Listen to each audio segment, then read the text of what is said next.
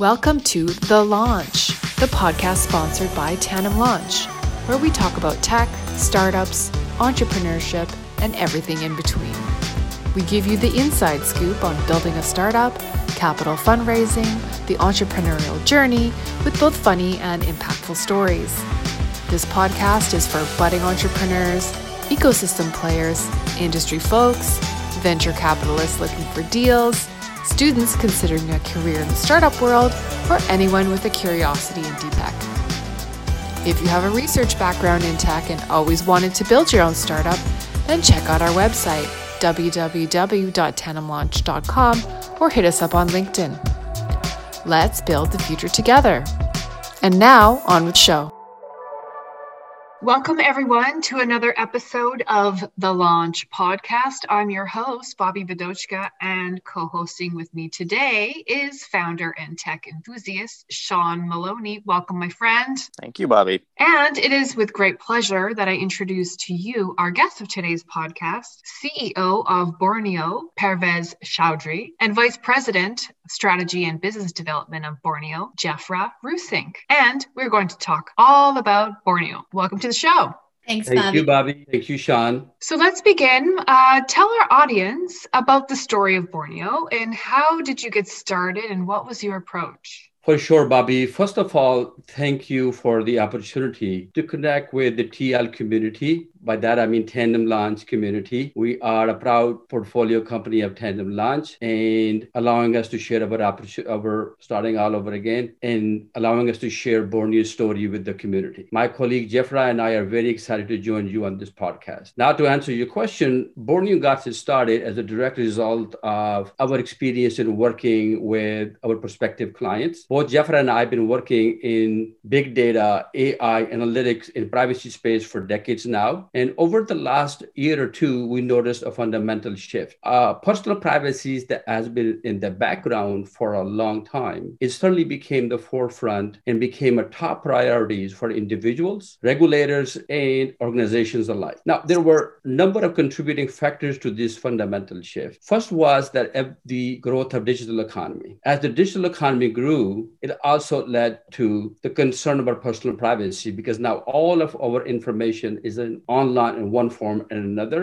And in some cases, to being used properly, some cases, being abused the wrong way. With a number of high profile violations and breaches that everybody is aware of, uh, consumer sentiment grew. And that also led to a number of new regulations. Now, GDPR has been around for uh, almost six, seven years, but the new one, California law, and also the latest one in process in Canada, closer to your home, called CPPA, have further tightened the control of how the personal data can be used and how must be protected. According to one estimate, by 2024, 60% of world population will be covered by a law similar to the Canadian law or California law or European law. Today, that number is at 10%. So it's a pretty big growth inflection point where more and more regulation and personal concern leading to privacy concern at this point. At the same time, companies want to continue to build the digital economy. They want to use this data to provide better services and products, but they have to be a better custodian of the data. To make things even slightly more complicated, it's all happening in the cloud. So combination of all these factors have led to a situation where the every industry sector is being impacted, how they operate in, in the online world, how they protect the data. So in our early engagements, our clients, we learned that they were struggling to meet the new requirements. They looked at a number of existing tools and technology and they did not meet their needs. Whether it was the new regulations or it was the, the new use cases or, or the moving to a cloud environment, all led to existing tools and technology to be inadequate. And it took more work to adopt them than use them properly. So what led to that was they all turned in-house solutions. So there was a gap and there was an opportunity. And that's how the Bornio got to start because there was a dire need for a better solution in the market to protect personal privacy while allowing companies to do with your everyday business. Yes, that is indeed um, a really important opportunity. And so, what is your value proposition? So, as you can see from this earlier points, that everything is online, everything is based in the cloud. And so, we have found a way to build a solution that works under these new requirements, that's aware of new regulation. It can operate in the cloud, but ultimately,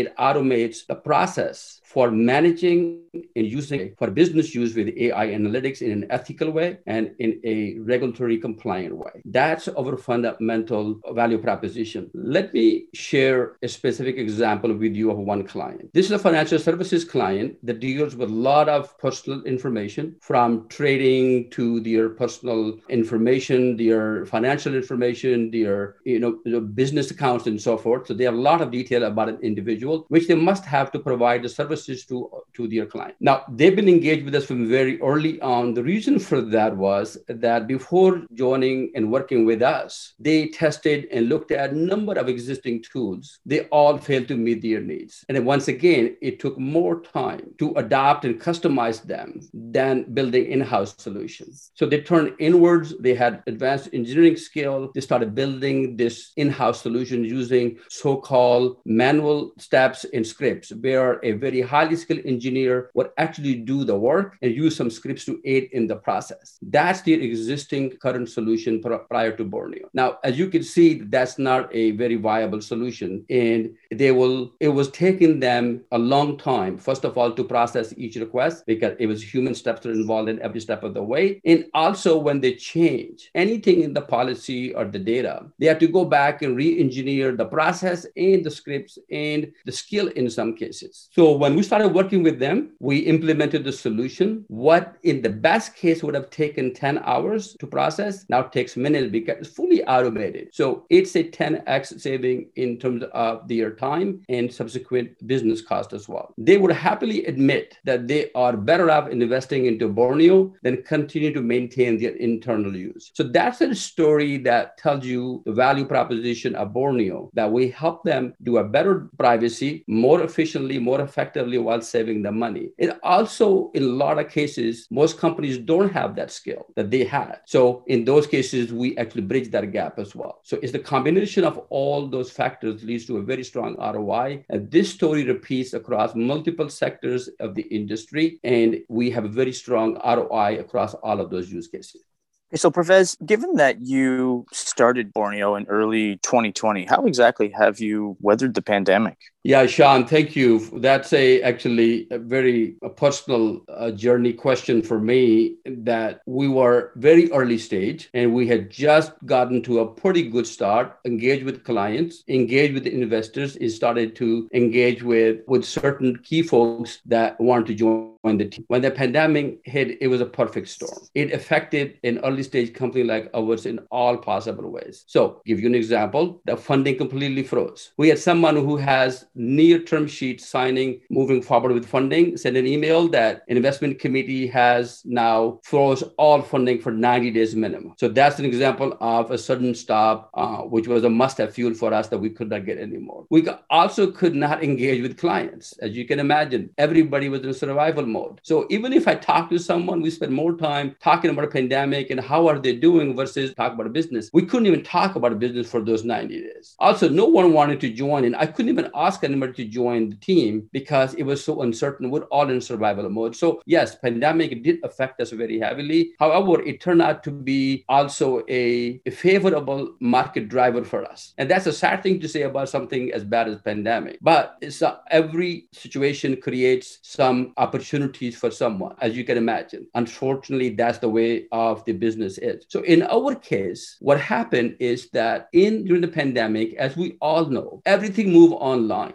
by some estimate, 10 year worth of business from brick and moved to online in six months. So 10 year worth of growth got condensed into six months or less. So everything became digital from video conferencing to doctor's appointments to shopping, you name it. Everything is online. So that also meant a lot of information about us, where we were, our location, our IP addresses, our MAC, everything that we do now is part of the online data sets, if you will. So pandemic turned out to be a forcing function for us companies to go digital, which led to collection of more personal data. It's a well-known fact. And it also raised massive concern about personal privacy. So we hunkered in there for those four or five months almost and started rebuilding the team, were able to get the funding. And now we have a uh, first customer engagement, second customer engagement, third customer engagement. So we have fully recovered. In fact, we're better positioned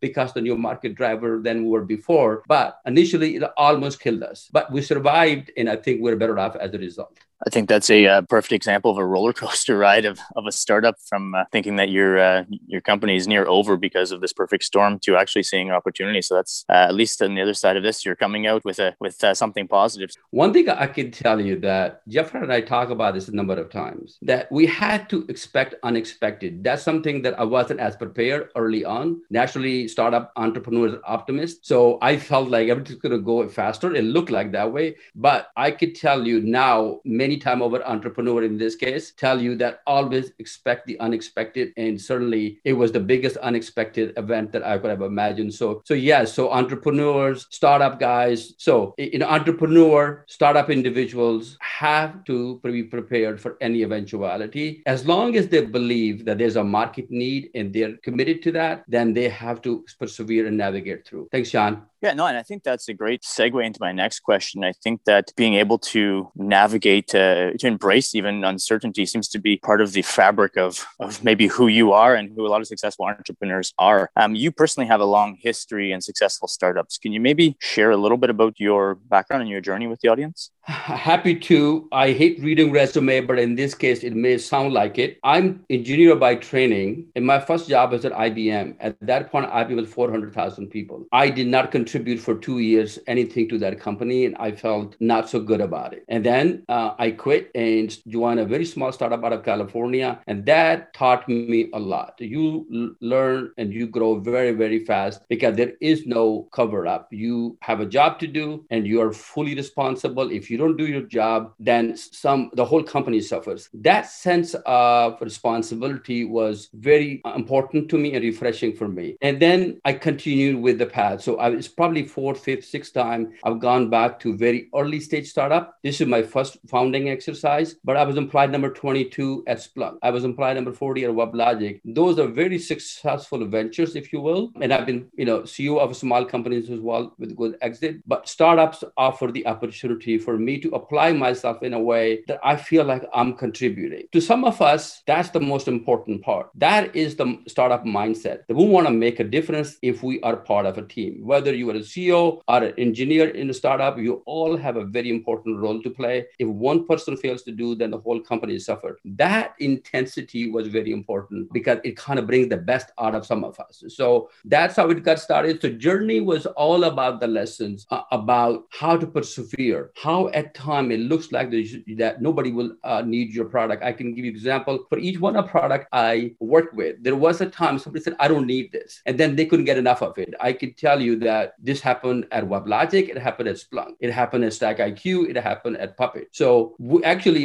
Bornio is the first one that I haven't heard that yet. They just want to see a better solution. So that's the journey that led us to understand that how the new innovative technology can be brought to the market effectively and more efficiently without the bureaucracy of a big company. They have a need for both. I'm not down on big companies, but there's innovation cannot happen in big companies as efficiently as and effectively as it happened in a smaller organization. So that's what's leading me to startups, and that's what I have brought uh, to the team here, and so uh, have my colleagues. So, speaking of journey, have you ever taken a company to IPO, and what was that process like? So not as a, a, CEO, of course, but I was part of the team at Splunk when we filed IPO. I at that point I've been part of the organization for uh, I would say three or four years. We've gone from zero revenue, pre-revenue to over 100, 150 million in that range. I don't remember the exact number at this point. And we've grown from 20 some people to over 150, 200 people. And so it was a very fast, enormous journey. And it's very rewarding to be a part of that at the whole journey, but also standing in NASDAQ on a podium with the rest of the management team and the CEO and the founders and shouting, you know, we are now public and being in that process and the parties that go before and after, all is very, very exciting. It's a tough journey to get there, but it can be very, very rewarding. It's a, it's like in startup guys and girls, if you will, it's like winning a major sporting event. So we started a record, we got a platinum jubilee on that. We built the film or a movie, we got success. So for startup, that's the thing. I do want to mention that for startups in high tech world specifically, IPO is not the only path. I've been part of more about other exits or success like mergers and acquisition than IPO. And they are just as rewarding, they're just as important to the investors, to the employees, and to a success metric for the company. So yes, IPO, be a part of it, but also just as exciting, been part of some exciting and fantastic exits for the company in startup mode.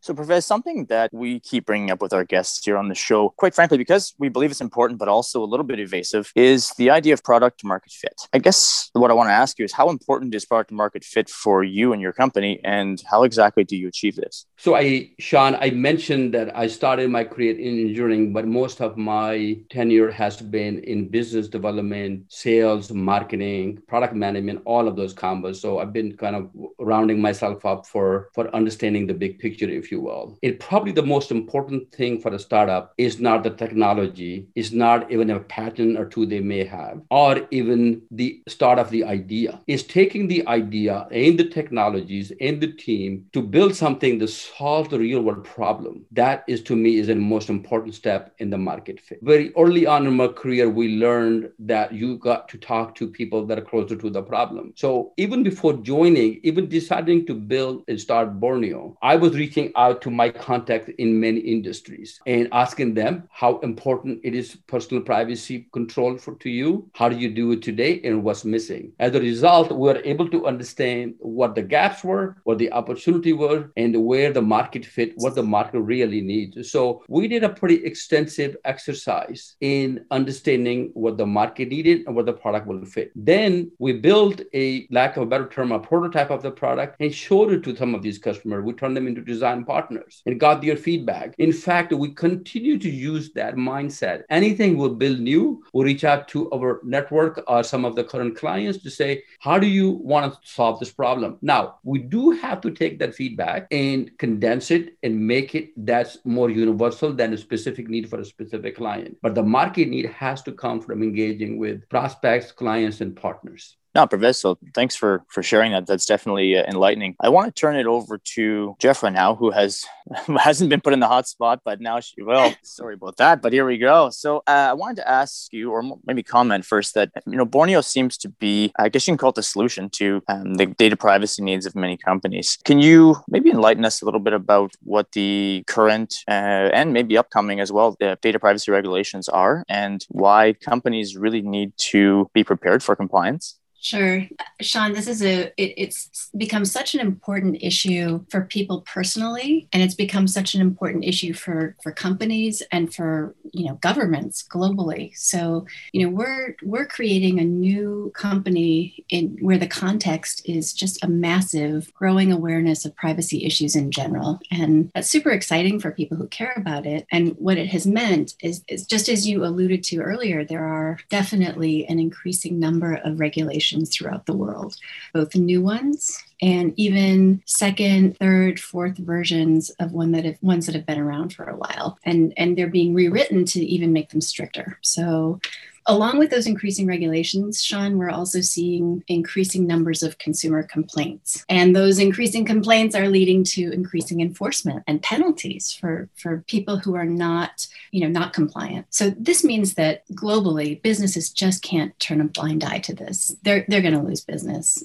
because, you know, if they're not if they're not able to take a, a stand um, to protect their customers' data, customers are going to penalize them. If they're not going to take a stand, their governments are going to penalize them with privacy laws. So I, I've even seen some analysts reporting that within a couple of years, that 80%, that's 80, 80% of all businesses worldwide are going to be subject to one or more of these privacy regulations. So this this is just a it's just a huge, huge, huge issue right now. So I want to turn to like, you know, when when Pervez was talking about the sort of genesis of Bornio and, you know, why we got together and what we saw in the market. You know, for me, having been involved in, you know, protecting data and personal privacy technology for, for many years now, I've seen how the processes can drag on and how challenging um, it can be to corral stakeholders and align everybody in the same direction. And Bornio's posture is that it's important to move quickly, to get these controls in place quickly, and that once you have those controls in place, you should really, as a company, make a lot of noise about that accomplishment because mm.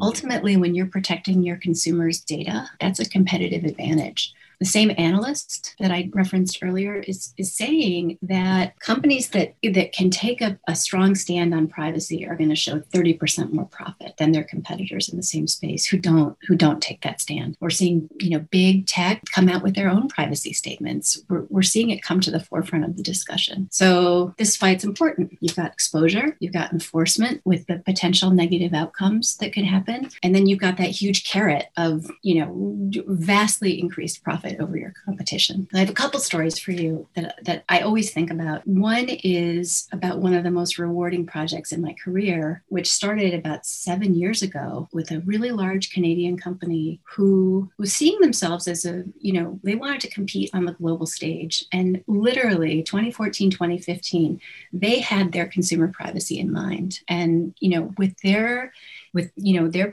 enormous plans for growth data privacy was table stakes for them. And they've done an incredible job of making the most of their customer data being able to compete globally but also just being wonderful stewards of their data. And i, I really admire that company both as a you know i was it was great to partner with them. Um, if i lived in canada you know i i would have shopped with them all the time but now i can be a customer of theirs in the us so really really love that they took that stance and I want to contrast that with another company that I worked with that completely locked down any data science, any analysis, anybody's access to consumer data. They literally said, no, we're just going to delete that data. It's too dangerous. And I got to tell you, my jaw was on the floor. just like, but wait a minute, this is like this is one of your most valuable assets, right? Having this, having this, um, you know, this this consumer data. If you handle it correctly, my gosh, what a gold mine for them. So I can only imagine that short-sightedness, you know, what that's doing to their competitive position, right? So this is why it's important to be prepared for compliance.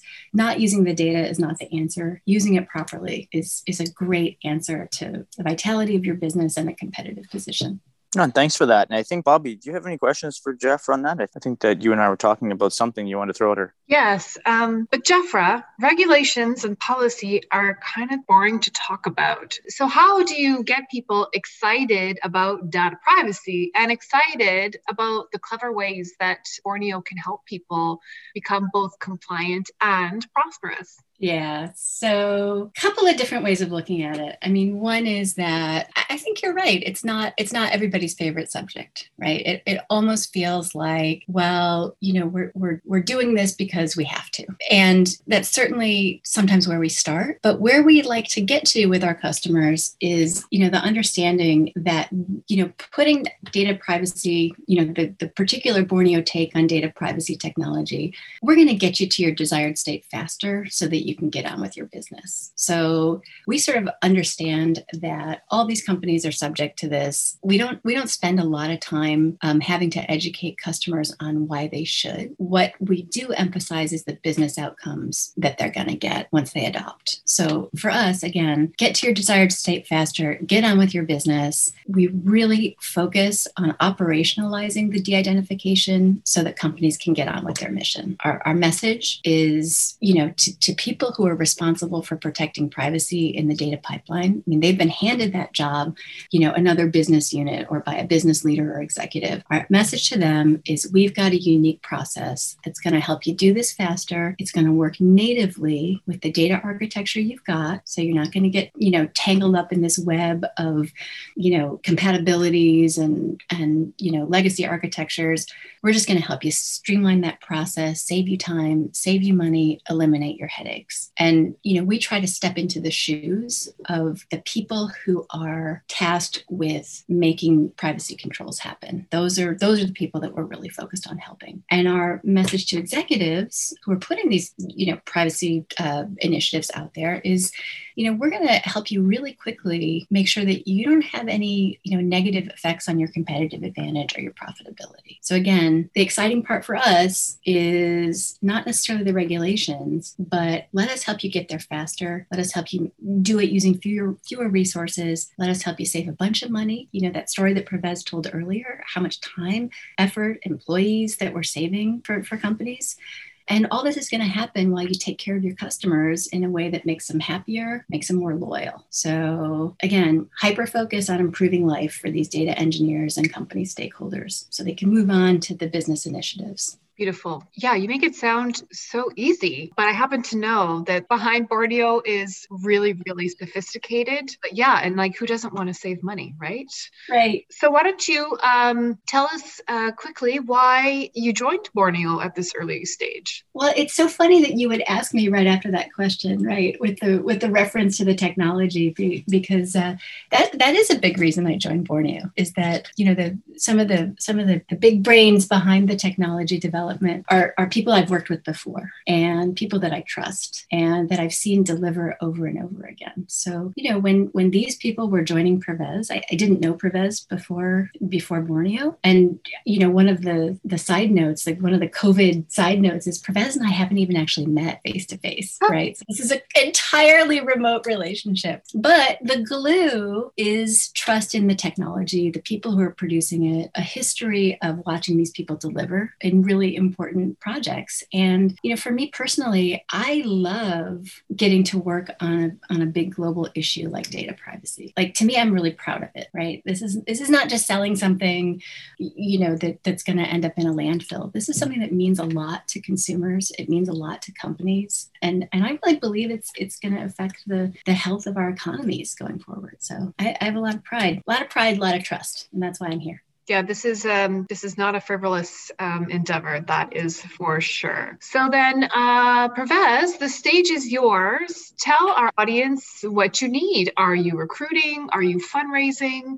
Let everybody know Bobbi, yes to all of them. But before I get there, I want to mention that at this early stage, market fit is important, technology is important, funding is important, but probably nothing is more important than having like-minded team that's focused on solving the same problem. And Jeffra, we got lucky that early stage connected with her, and we and also you have Patrick, you have Dominic, you have Altamiro, Mariam. This is the rest of the team behind Jagesh June. This is a pretty and a good number of them are in Canada actually, and in both U.S. and Canada based. And so the team is very very strong at this point. And uh, Jeffra shared one uh, book with me, which I think I had read but it brought it to uh, some ideas to back to my mind is the multiplier effect. So when these folks have joined, whether it's Altamiro on the product side, or Mariam on the privacy uh, algorithm side, and Dominic and Patrick on the design and architecture side,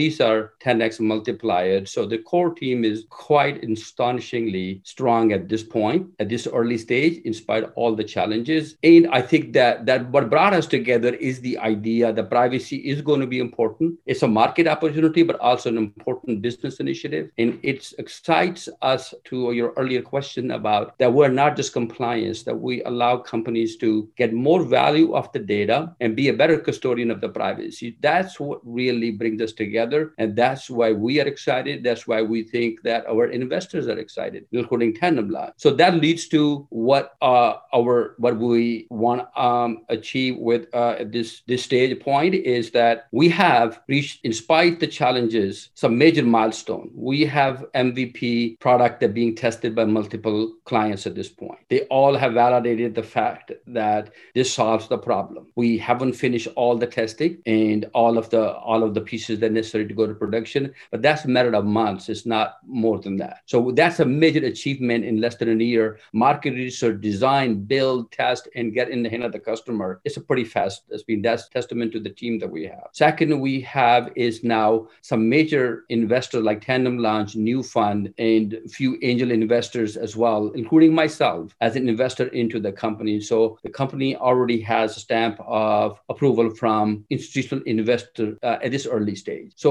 those are the kind of major milestone. Also, a major pipeline in, in been identified, uh, connected with folks in every industry. So we have reached a lot of milestone. We are ready to now scale to the next level, build more capabilities in the product. It's not done yet. Continue to build go-to-market initiatives, especially for the second half of this year. We're going to have a freemium product. We're going to have a go-to-market activities. We're going to have a partner integration. All of those things require additional team members and fuel. So our main goal is right now is two. Number one, continue to recruit strong people like we have so far. Second is getting the funding. And the funding, we are just starting of a seed round. So timing is perfect for us for this podcast. We're going to be raising three to five million dollars. It's a pretty big endeavor. We also believe the market opportunity is huge. Our current very bottom up specific estimate is at least a $10 billion total available market to us. And we can think we can capture a good 30, 40% of that. That's a pretty significant opportunity for a company and investors. So we'd like to connect with seed round investors that believe in, in the growth of digital economy, that believe in the privacy's importance, believe that AI analytics are part of the future and becoming more and more important, and love to talk to them and share why we are unique, whatever value propositions are at the next level detail, and how we can work with them. Amazing. And so, how can people get in touch with you? So, um, it's quite simple. Our website is Bornio, B O R N I O dot com. They can also connect to the podcast. And my email is my first name at Bornio. That's first thing that I was able to get. Most company, because of a unique name, is P E R V E Z at Bornio.com. My phone number is 415 215 6530. Well, there you have it, folks. Pervez gave his digits, so call that guy up. So amazing. Thank you so much, Pervez and Jeffra, for joining us on the launch. It was our pleasure. it was fantastic talking with you, Bobbi and Sean. Thank you. Thank you. And, and thank you to my lovely co host, Sean. Always fun to host with you. The pleasure's mine, Bobbi. Thank you. And thank you very much to our loyal listeners. Your time is always appreciated. Ciao for now. Thank you for listening. We hope you had fun and gained valuable insights. Why don't you subscribe to the Launch Podcast today? You can share the podcast, tell a friend, and follow us on social media. If you have a research background in tech and always wanted to build your own startup, then check out our website, www.tandemlaunch.com, and get in touch today.